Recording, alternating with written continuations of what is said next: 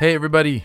Welcome to the Faith Church Podcast. I'm your host, Jay Williams, and joining me today is my co host, Jeff Clossy. Good morning, Jay Williams. How's it going? What? You gonna refer to me as my full name? I just wanted to. Hey, Jay Williams. No, just Hey, just Jeff the one time. It's just like the formality of beginning. Yeah, I just felt like doing that. Well, this may not be a very formal. I don't know what this is going to be like. We don't know what sound is going to come out because this is VBS week at the church. So, So much fun. it is.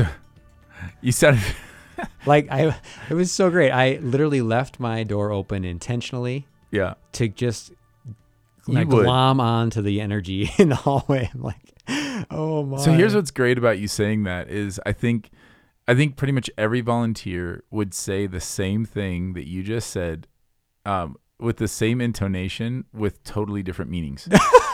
so like I I, could imagine be like, "Hey, so how's it going?" It's so much fun. Person B, it's so much fun. And person A is having the time of their life and thinks this is all great and then person B is hanging on for dear life, Yeah. hoping to get through to the end of the week. Well, I have to say, I, I was trying to read the room. Like I went in to spy on spy on them when they were in their large group meeting, and Mm-hmm. the all the leaders actually looked uh, shiny faces this morning, which looked good to me. Tomorrow I'm teaching. I'm really excited. I get to do some teaching Yeah. for the large group. I know you did yesterday. Yep. I heard great things about it actually this morning. Not surprised. No, I didn't. Uh, of That- course not. No, I did. The I'm- children I'm- who gave feedback to me was it wasn't as much fun as last year. I, I honestly, my time to last year I added musical elements. Oh, I remember everything, that. yeah. That was a bit over the top, maybe. I think you maybe when you really go over the top, then the year after is going to be hard to over the top it. yeah, yeah. I guess I Start to can't break can't top codes the at some top. point. So, But it is. You're right. It's such a fun week, and now they're all we're recording, and they're all in their little there's little stations right that they're at. So there's some kids outside playing. There's some kids in different rooms uh, doing different small group activities. So so if you do hear a you know loud sounds or whatever, that's just part of the life that's going on here. life, yes, it is life at the church. Yep. Usually, you just have to worry about Leslie making loud noises out. You know, Yeah, we have signs for that. We do. We have signs for that. It doesn't stop her phone from ringing though. Um, all right, so we're going to talk about last weekend's uh, message on confession. So I did Psalm 32 and talked about confession, which it's. I don't know what you thought about that. I mean, there are a lot of things that I, I guess I'd like to talk about um, that we didn't that I didn't get to cover. I really, really, my big aim in the time that I had was to try to convince people that confession isn't actually the act of confession is not actually meant to be a dreary um I mean somber it can be for sure and serious for sure but but not like dreaded I think that's the part and I, maybe I wish I would have communicated that a little more clearly is that I think what we often do with confession is we we dread it but the reason to dread confessing sin is because you're afraid of what the response is going to be. And so the big point of the message was well, we already know that God's response to us is that He already knows and He's already forgiven us. The work of the cross is already taking care of this. And so confession is actually just living in the freedom and, and releasing it and and um, experiencing active grace in that in that moment, really, right? So that was that was kind of the big picture aim. There are a lot of things I didn't get to touch on about confession, but I have to confess. that you haven't didn't listen to it. No, no. Uh, I just had, I just wanted to say that phrase. Sorry, Yeah. but I really think this is an important topic. I kind of I was thinking, man, we could use like multiple weeks on it because it is so important. And and I love how you you touched a bit on like the power of the ideas and images in our mind related to the even the word confess or confession. Like if you think interrogation, Right. right? Or like even like a movie where they're trying to get a confession out of someone and they're interrogating them, bright lights and you know Russian accents or who knows what, you know. Sorry, maybe think you you can say that. We might have to cut that out. but that's in like every movie. That's Yeah. always the the role, the Russian accent. But like if you think of confession that way, like fine, I'll give you what you want to know. Um, yeah, you're. This is going to be a dreaded activity, but like you said, if this is something that actually God intends to use to draw us into deeper intimacy with Him Mhm. than we could have imagined. You know, we might not know what we're missing. And I think Mhm. that I'm hoping Sunday could be a jumpstart. You know, there was a season in my life following Jesus where I did not confess sins, and it was intentional. Hmm. I actually had a moment um, where it was re- I read some theology, and this this theology really de-emphasized confession, and and said there's no reason that you should be confessing once you are forgiven in Jesus, and I believed it. I was you know uh, probably late teenager, early twenties, college age, and I had a few se- few well two years where I didn't confess, but this is what I did. So you can probably see through this pretty quickly. Um, and oh, by the way, I was outspoken about this at that time because I really was convinced that people were confessing in ways that were not life giving. But what I started to do was I would say, God, thank you for forgiving me for, and I would name the sin, whatever it was. And that's that's what my con- like basically that's the form my confession took even though in my mind I was not confessing but I've come to realize that actually was confessing. So if you say to God, I acknowledge this sin, thank you for forgiving me for it, that's a confession. Yeah. But that was so different than what I had pictured confession being. Like, I think for me, what that eh, like errant theology did, the that you don't need to confess your sins and you ought not, it has no place in the Christian life. What it did for me um, was help me to see that when when a Christian comes to the Father and says, "Lord," for example, let's just use anger. Okay, I'm confessing to you that I'm angry. We do so with full 100% confidence that we are forgiven in Jesus and that we are not by even the act of confession extracting forgiveness from God that he didn't already have for us in Jesus. So that's the point of that theology, that errant theology is that everything that you need to be forgiven has been done in Jesus, which I agree with. And so confessing is Confessing is- unbelief, basically. yeah, it's Like, unbelief. yeah. It's like you're you're saying now Hmm. something else needs to be done. So that Hmm. it's more complex than that. Otherwise, I wouldn't have bought into it. But That's but, true. but what it did was it helped me because now I firmly believe confession needs to be a regular part of our walk with Mm-hmm. Jesus, like you preached on Sunday.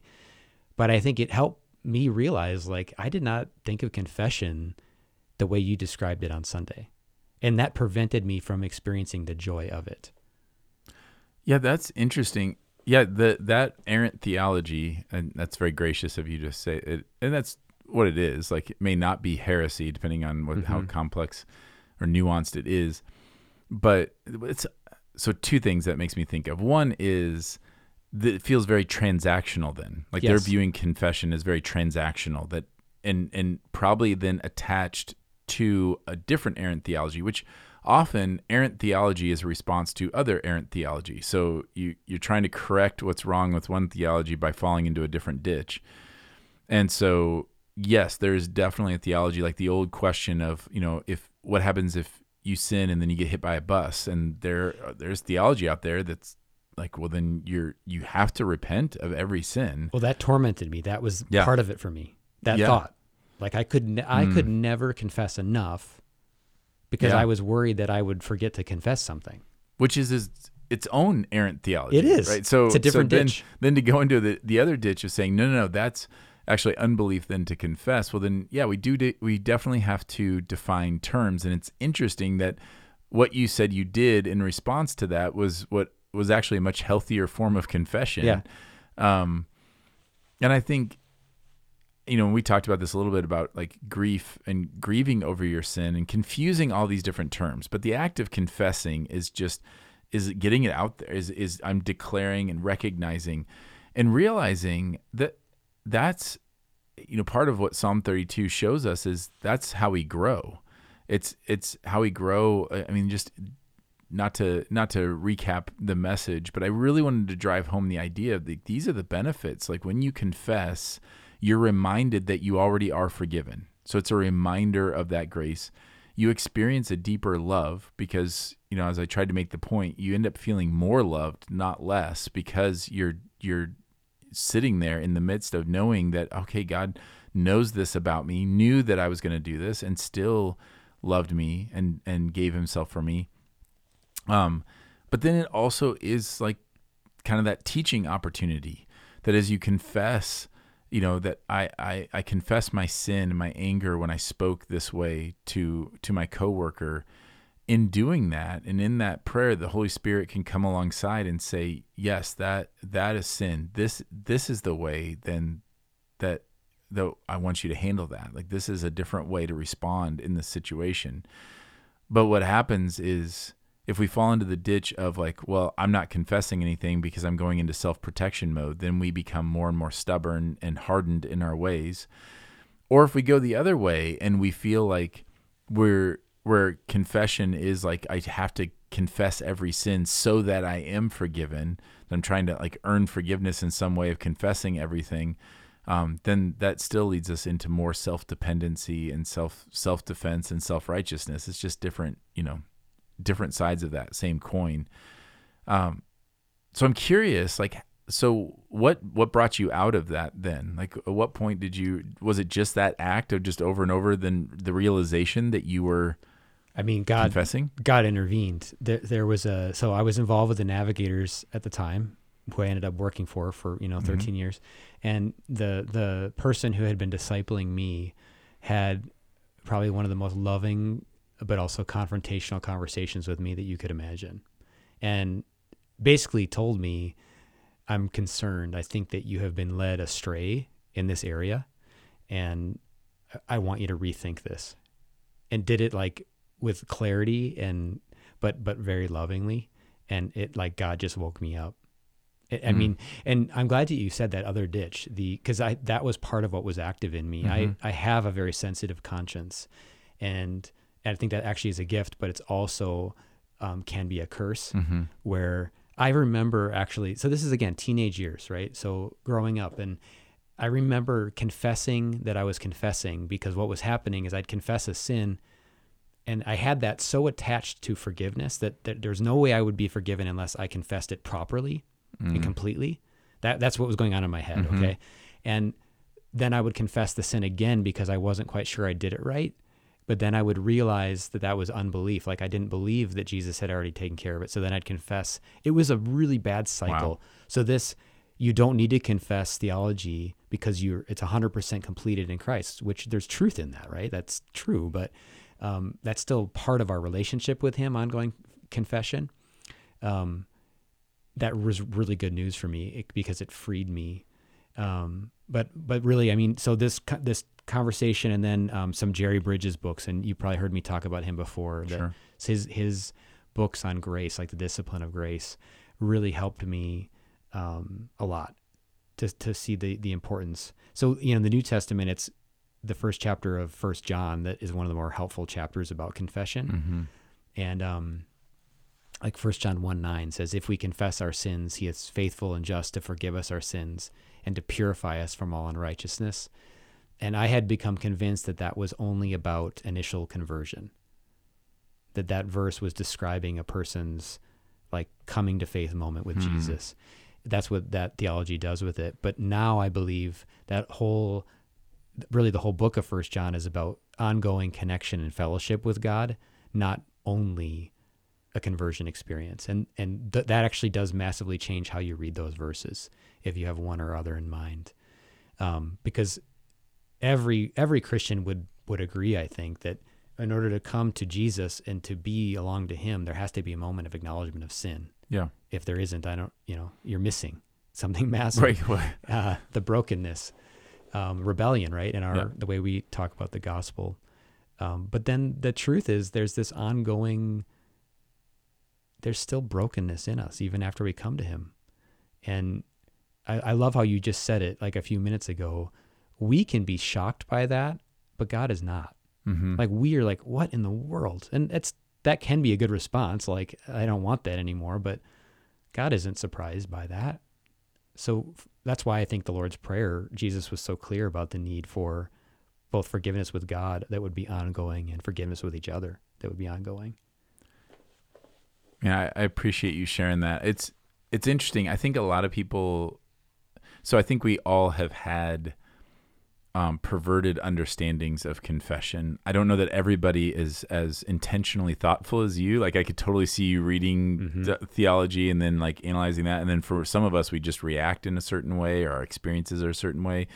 I know for me, a ditch that I would fall into was buying in and wrestling with the idea that um, I, I heard this a lot, and I've heard people say it to me. Like this was a very common um, doctrine or a common belief that w- it was espoused a lot that repentance, um, confession, and repentance means turning from. And so if you don't actually change your behavior, then you're not actually repentant. And that would like eat at me because then I would be like, okay, well, if I'm not actually repentant, then that must mean I'm not forgiven because I know that I have to confess and repent of my sin.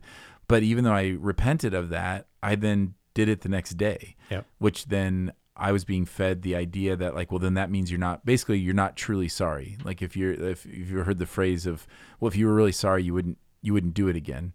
And I'm always thinking like, when I hear that now, I think uh, that's that's actually putting a burden on your shoulders that you're not meant. It's not like you know Robbie used to talk about how knowledge isn't our problem. If knowledge was the problem, then like it's not like you need to know.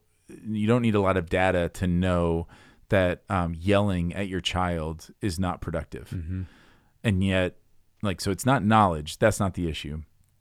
Um, but I would also say in that that it's it's not it's not just the knowledge of the sin. If knowledge that something was sinful was enough to stop us from sinning, one we wouldn't need the cross, right? Like Exactly. God, Adam and Eve had knowledge. They knew what they weren't supposed to do. God wasn't hiding the knowledge from them. It, it wasn't like some kind of puzzle or code. It wasn't something that they needed to be older to understand. It was very clear: don't eat the fruit.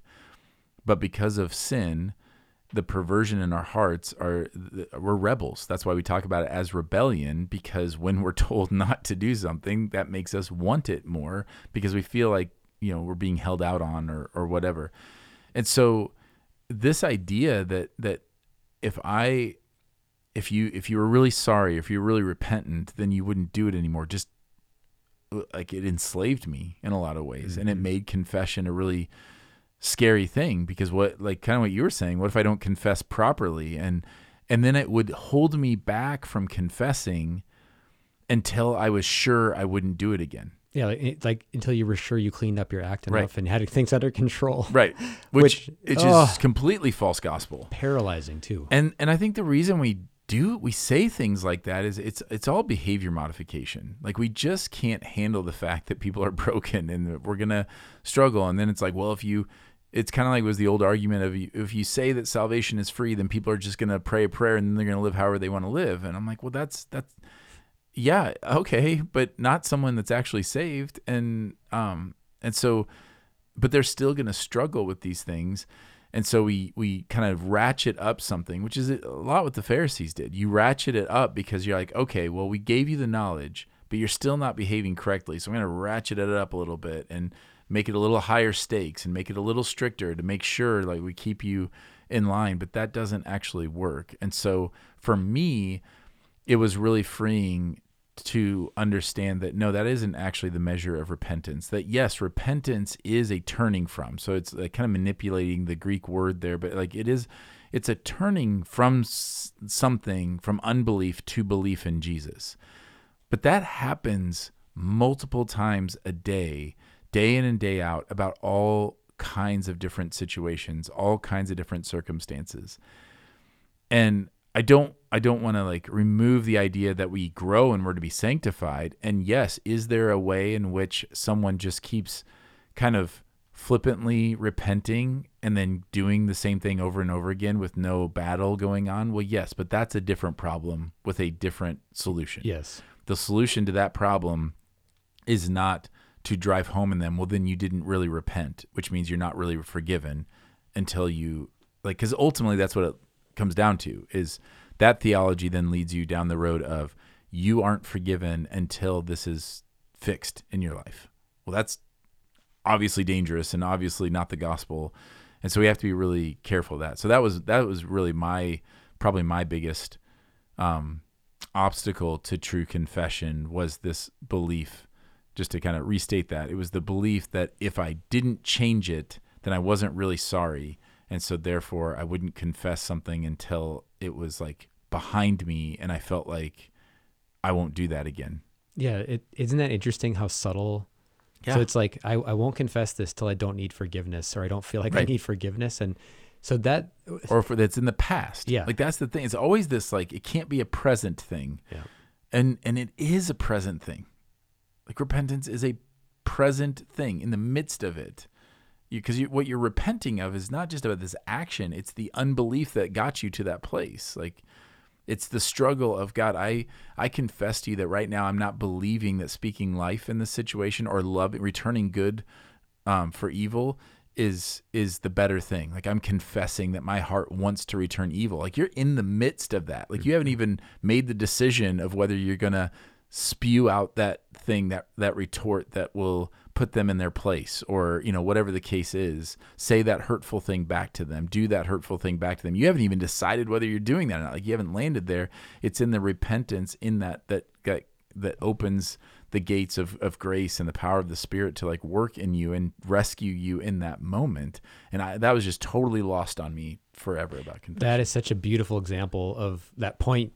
I think one of the key points of what you made on Sunday, uh, you know, for me at least, the motive and the, I guess it's for me a motivation and an end for confession is this greater intimacy and enjoyment of God's presence and of relationship with Him. And what you just described is someone who's living in close union with God, where they're in the moment saying, "Oh my, I am I am having a hard time right now. Like, I don't even know if I believe that returning good for evil is is actually good." mm-hmm.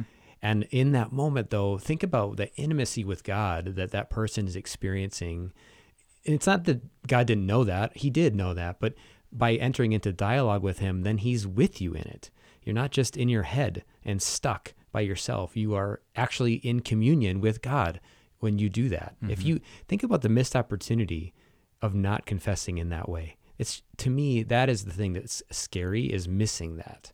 And here's the thing you i think you quoted piper Mm-hmm. about his sin i can't remember what the quote was but it was related to how he, he needs prays grace he prays first for himself when they asked about his prayer Yeah. life and he said i pray first for myself and i remember the interviewer was kind of stunned like you pray for yourself first and he said yes because i don't know anyone who's more in need of god's grace and mercy than me yeah that part that Yeah. that, that is very similar to uh, when i finally met this jerry bridges the guy who i Mhm. talked about and i asked him can give me give me something you're learning or you're learned and he just said every single day i am in desperate need of the gospel of jesus and his grace mm-hmm. And that's I think the reality that we all need to grapple with. The more the more we grow, okay, the more we're sanctified, we become more and more like Jesus, the greater sensitivity we will have to the sin in our life that still remains and the more awareness we will have of how far like how holy God is and how broken we still are even though we're growing. And so to me, what we should expect is that the, the more we grow in Jesus, the more intimacy we have with him, the more we will actually need confession, not the other way around. yeah Like, oh, now I've really got my act together. That can be an instinct. Like we might feel, well, one- day when I'm really obedient all the time, I won't need to confess. And I feel like the, the more we obey, the more we realize our motives are messed up. Or like you described, our heart in that moment is not believing. So we're obeying for the wrong reason or whatever it is. I think that's all part of it. mm-hmm. So to me, confession is something that we need to practice in the sense of be intentional about it. And as we're practicing intentionally, then I think throughout our days, those dialogues can happen where, where God is in the middle of whatever the issue is that we're experiencing.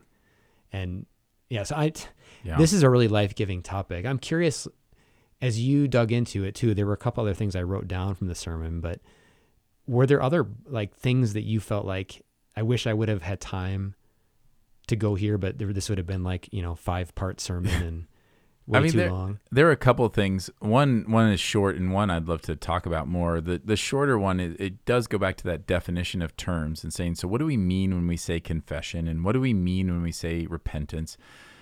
Um, and and so if your picture of confession is the is I, I would say Eastern European, that's the accent. Like, usually now they do more of a generic Eastern European, like I don't know what do we want to know. And you're like, where are you from? Are you from like that was a good Russian French, Polish? there. Yeah, like, like I don't know. So um, I think like it it creates something in us that makes us like um feel weird about it, and then and so sometimes we react to that by saying, well, then that's not healthy. So I don't, so I just don't do that, which is what you were kind of doing, talking about, eliminating that. I was delaying it until like I felt like I had officially, you know, fixed and no longer needed what confession brings. But the other word in that is like conviction. You know, you see conviction versus guilt and shame. And when you mess those up, you end up in one of those ditches. Like it's confusing these terms that like we've all seen and we've probably experienced where we beat ourselves up and we think that the strength of our confession is how guilty we feel over it. Which what is that? That's just a projection of what we do with each other. Like if someone apologizes to you, I mean, how often do we like what we're really saying is I, I want I want to know that you're really sorry. And the only way I can know you're really sorry is if you feel badly enough for it. Well, that's that's not how God receives our confession or our repentance. He already knows. He knows our heart. So um, so the answer, true confession and repentance, the answer to that is not to heap guilt and shame on ourselves um, and to beat ourselves up over it. But that's not the same thing as conviction. Like the Spirit brings conviction, but He doesn't pour on guilt and shame. And and so just just learning to separate those things and to say, I feel conviction over this. I've had um, there have been many times in my life where I'll feel conviction over how I handle the situation. And I'll confess that. And sometimes I'll confess it to the, you know, I'll confess it to the person, confess it to God. And the person will seek to kind of justify me and I, oh no, you don't need to worry about it. You shouldn't feel badly about that. And it's kind of weird. It's a weird situation to say, well, I don't know that I feel badly about it. I, I'm sad that I made this choice. I feel conviction over it, that it was, um, this wasn't the right way to handle it. But I'm not like losing sleep over it. Like I'm not beating myself up over it. I'm not like, you know, racked with guilt and shame because I do one, I believe that I'm forgiven. I'm really thankful that the Spirit convicted me of this to give me insight in this. I'm grateful that He's giving me counsel and wisdom on how to handle this differently in the future. And I just wanted you to know that that I I'm not happy with how I handled that. Like I felt conviction over that, and which is also meant to be an encouragement to you that the Lord is looking out for you and and helping you deal with all that. Um, and that's not the same thing as like going into a pit of despair, just like you know how how horrible of a person I am that you know I made this joke and it wasn't funny, you know, or whatever the case is. So so that was one thing that I, I probably would have um, could have dove into a little bit more of just saying the response of conviction and a healthy understanding of what conviction is which leads us and and and the idea that it's God's kindness that leads us to repentance. And that's something I wish I would have mentioned of how like that's that's how God actually leads us into confession. And if you watch the life of Jesus that's how he leads people into confession. He never leads people like re- his rebukes actually rarely lead to confession. It's it's his gentleness, it's his healing, it's those kinds of things that then someone all of a sudden, you know, you think about Zac, um, Zacchaeus and and how it's his kindness to Zacchaeus and his love for him that actually makes Zacchaeus like repent and confess and and declare how he wants to make how he wants to change. And so that is how God um, deals with us. Not that He doesn't rebuke ever. Not that you know you you received a, a loving rebuke from from a friend to, you know, Yes. when you're dealing with that. So that is a real thing. So that's that that's kind of one piece dealing still with that you know kind of vertical confession. But the whole other side of this that I I alluded to was the idea of confessing to God. Um, I touched on it a little bit, but I I would have loved to have been able to spend more time on what does that look like to confess to one another? Like how do we go about um you know confessing our sins? Should we should we confess our sins to one another? How do we go about doing that? What's the point of confessing our sins to one another? Um, we know that we're you know we're supposed to obviously because James Um, 516 says, Therefore, confess your sins to one another and pray for one another that you may be healed. Um, that's the that's the first half of the verse that we often quote of the prayer of a righteous man has great power as it is working.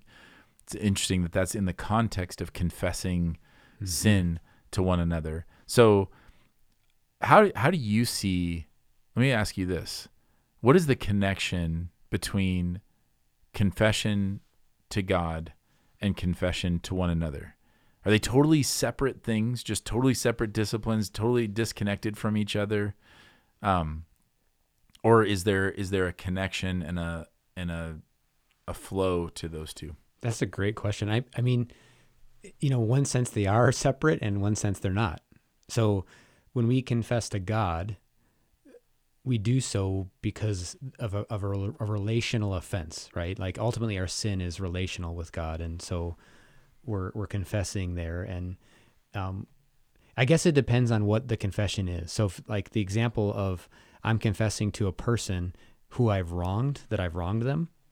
That's that's similar, right? There's a relational wrong that's happening there. But say you and I are just we're walking together, and and we're just literally walking down the road, and I'm saying to you, man, I've I've been dealing with like impatience, and this is what it's looked like in my life. Could you pray for me? Like I need God's strength. One to to know I'm forgiven, remind me I'm forgiven. So in that moment you get to remind me of that, right? Like what Jesus did, but also then you walk with me. And so I I think that to me that's like the healthy picture of what confession looks like. Again, it's not interrogation. It's not this guilt-ridden thing that if, if you don't do it, you're just your bones are burning. Um, I do think there's a massive release that comes from having someone who can walk with Jesus with you and who can be uh, basically you're linking arms together and saying so so maybe my my sin of the moment is impatience and and your sin is some other sin that we're just very aware of. Um, we can have two different things we're dealing with and still help each other. And i think that's what happens when we confess to each other is that the other person can have faith in a way that we don't necessarily have in that moment too so I'm yeah. drawing, I guess I'm painting a picture more than giving yeah. you just yes or no, because I do think a healthy life of confession with God will lead to a healthy life of confessing with brothers and sisters. But mm-hmm. I, I think if you don't have with God time where you're doing that with Him, the chances of you doing that with other people in a healthy way is very small. Um, but I think both both are needed. What, how would you well, add or I think, correct? Or? I think you had the key phrase there in a healthy way. Because yes. one thing I see a lot is a willingness to confess to others, but not to God.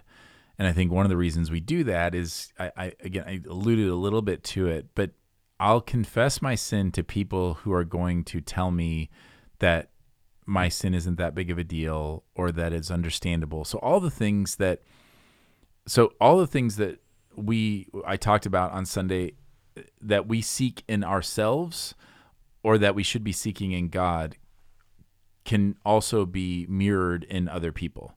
So in other words, the unhealthy form of self-defense, self-justification, self-righteousness leads to an unhealthy confession to a, others where we're expecting them to defend us and justify us and declare us righteous, right? So this is so common in our culture. I feel badly how how I do that. So I, I feel some conviction. So then I go maybe I go to you to tell you about that, but I'm doing it so that you will tell me it's okay. It's not that big of a deal. You'll tell me all the ways that I'm actually a good person and and how the other person deserved worse than that and you know it's not that big of a deal. Well, what is that doing? You're I'm looking to you to declare me yeah. like to be my refuge, to de- be my defense to be my justification, and Christ is meant to be all those things. So that's the negative form. So I would say be careful of that kind of confessing. And one one of the ways that, like sometimes people just do that because they're they think it's the kind loving thing to do. Yeah. Often because they think that the person's beating themselves up. So again, that goes back to the conviction versus shame and guilt. So it is true if I if someone confesses to me and they're experiencing shame and guilt in it, I, I don't want them to experience that, but I don't want to stand in the way of their conviction. also, if they are dealing with shame and guilt, I don't want to resolve that for them. I want to turn them to Jesus so he can resolve that for them, if that makes sense. It does. Uh, because the first thing that came to my mind when you said, I don't want them to experience guilt and shame, that might be helpful for us to talk about is just ant- the follow up to that statement why not? Why wouldn't Yeah. we want someone to be experiencing guilt and shame? Well, I would. If they're in Christ, I don't want them to experience that because then that means that they're running from Him rather than Yes. that's not the experience of the Spirit. That's that's a different voice that's heaping guilt and shame on them. Yes. And so I don't want them listening to that voice. It, it- guilt and shame is going to drive them away from Christ, whereas conviction is meant to draw us into His His mercy and His grace. yes. So so the unhealthy form of that then it leads. So I think where I'm what I love what you said is it's a healthy confession to God will lead to healthy confession to others. And and it's kind of cyclical. Healthy confession to others, to people who are healthy, will lead us to healthy confession to God. But an unhealthy, so we so we looked at the unhealthy. So an unhealthy confession is is self justification, self defense, self righteousness, all these different things, and that's going to lead and and be fed by unhealthy confession to others who we know are going to take our side, who aren't going to say hard things to us, are going to just tell us basically, essentially, absolve us of guilt and uh, absolve us of the sin. The healthy version, though, just like we talked about on Sunday, the healthy version is I confess my sin to God because I feel this conviction. And in that, I experience a deeper intimacy with Him. I see the depth of His grace, how His grace abounds. So I'm, I'm forgiven. I feel more deeply loved and seeing the depth of His love through the cross. And I grow in, in wisdom. So we talked about those those things. Well, that is mirrored then in healthy confession to one another. So if I even in James 5 here it says that you and pray for one another that you may be healed. So what's going on there? If I confess sin to you, you you talked about impatience. If I confess that to you in a healthy way, which is I'm looking for help to go to Jesus and to actually receive all the benefits of that. And if you are in a if we're in a healthy way, then you are pointing me back to Christ. So you are reminding me, like you said, reminding that of the gospel, reminding that in in Christ, this has all been forgiven. Reminding of the affirming the beauty of listening to the Holy Spirit. Like sometimes I'll do that when someone says, "Man, I feel conviction over this." I'll say, "Praise God that the Holy Spirit is that your so- that your heart is soft and is receiving that." It's a wonderful gift and a wonderful sign. It's kind of like when you go into a doctor's office and they poke at your foot, you know, or they want to they want you to feel pain. If you don't feel pain, that's a bad sign. If you do feel pain, that is like, okay, good.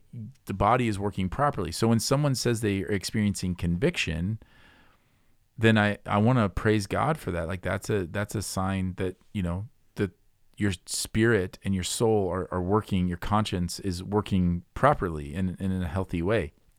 But then I want I want you to feel the kindness of God and saying like let's go to him with that. And then counsel and wisdom, the Holy Spirit will use others to not only pray for healing of that, but also to give instruction and counsel and wisdom. So we talked about that. Like that's part of the benefit of confessing. The Holy Spirit can instruct and give wisdom, but he can also do that through others. And so you may have something for me. You may have a, a way um, to kind of reframe my thinking about something so that impatience kind of goes away. Or you could give me something like you've said before about, hey, why don't let's let's develop like a, an a, an aptitude or ability for patience. So the idea of like choosing the longest line at the grocery store, like all those different things happen in a healthy confession to one another. And you know, it might even just be like a helpful question. Mm-hmm. You know, like that a friend says, "So, what circumstances tend to bring that out most?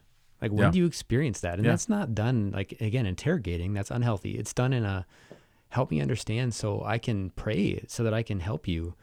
You know, ultimately in that moment, I was thinking, so how do, what's the healthy response look like? You know, if it's not downplaying, it's not reassuring the person that it didn't really matter.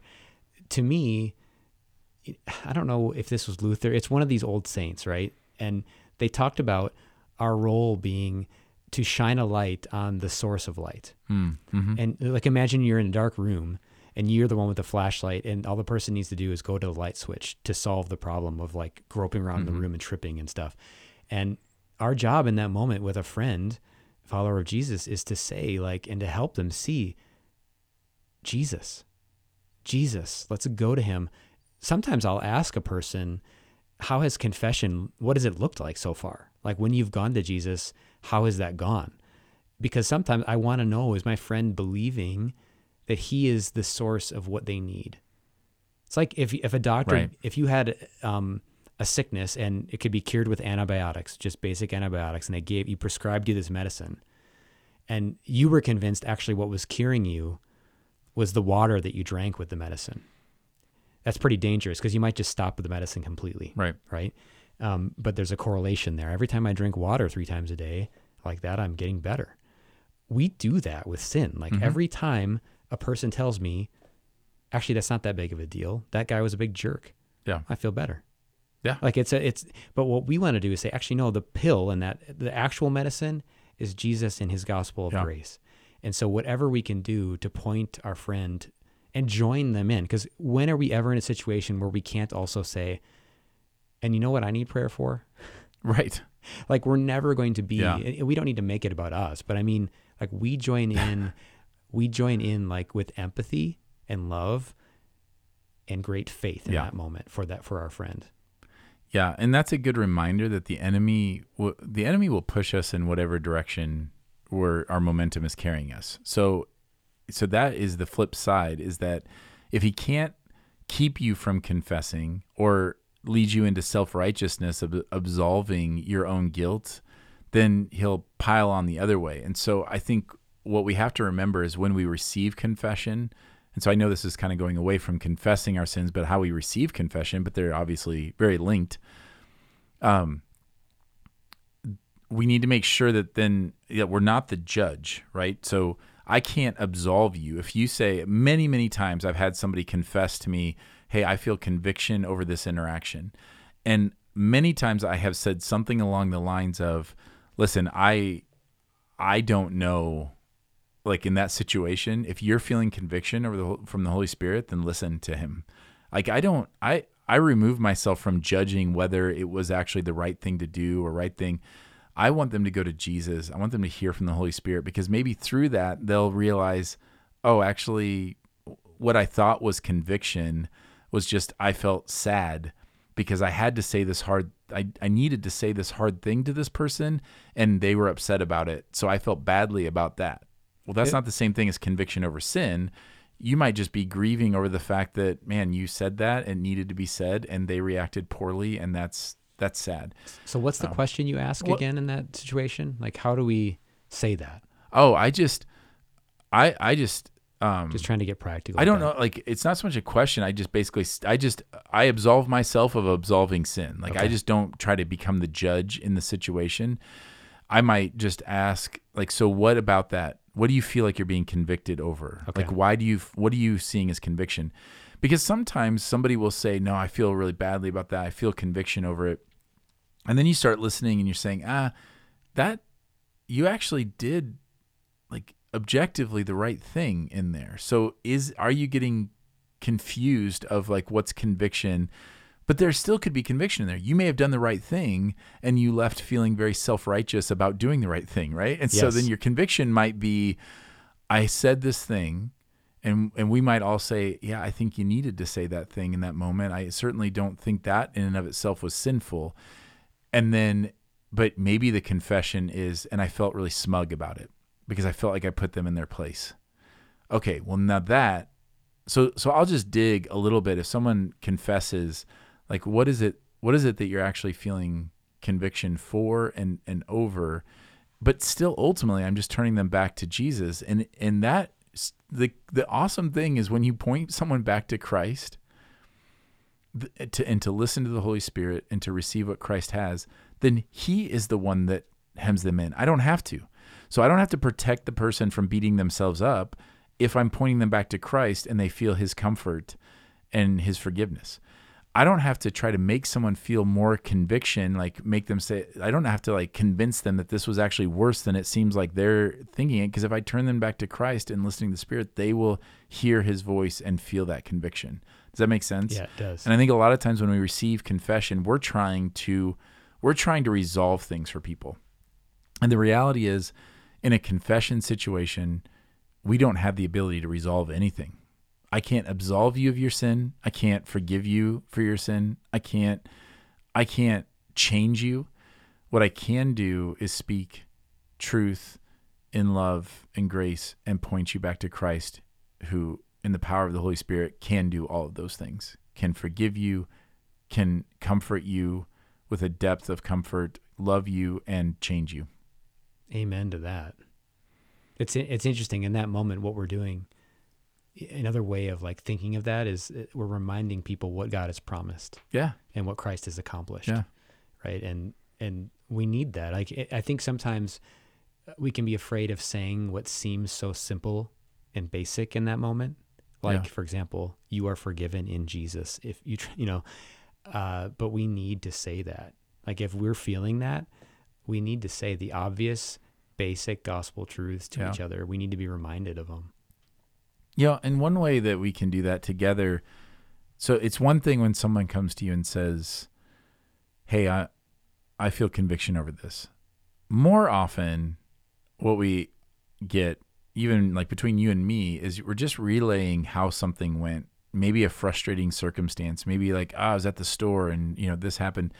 Here's another practical tip of like how do you steer someone towards Jesus? Like if you're hearing a friend um speaking about something, you know, a situation, an interaction with somebody else, and you're thinking like, man, I, I, I think, I think there may be some like there should be some conviction going on here.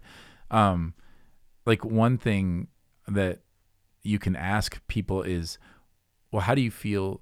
How do you feel about how you responded to all that? When you just think about your response to this situation and usually what we do is like if you said to me like well hey how do you feel about that interaction you just had? Well you know but you know they did this thing like whatever but didn't try to isolate it. Say hey i get it. Like that that must have been really frustrating. I understand like why that is so frustrating.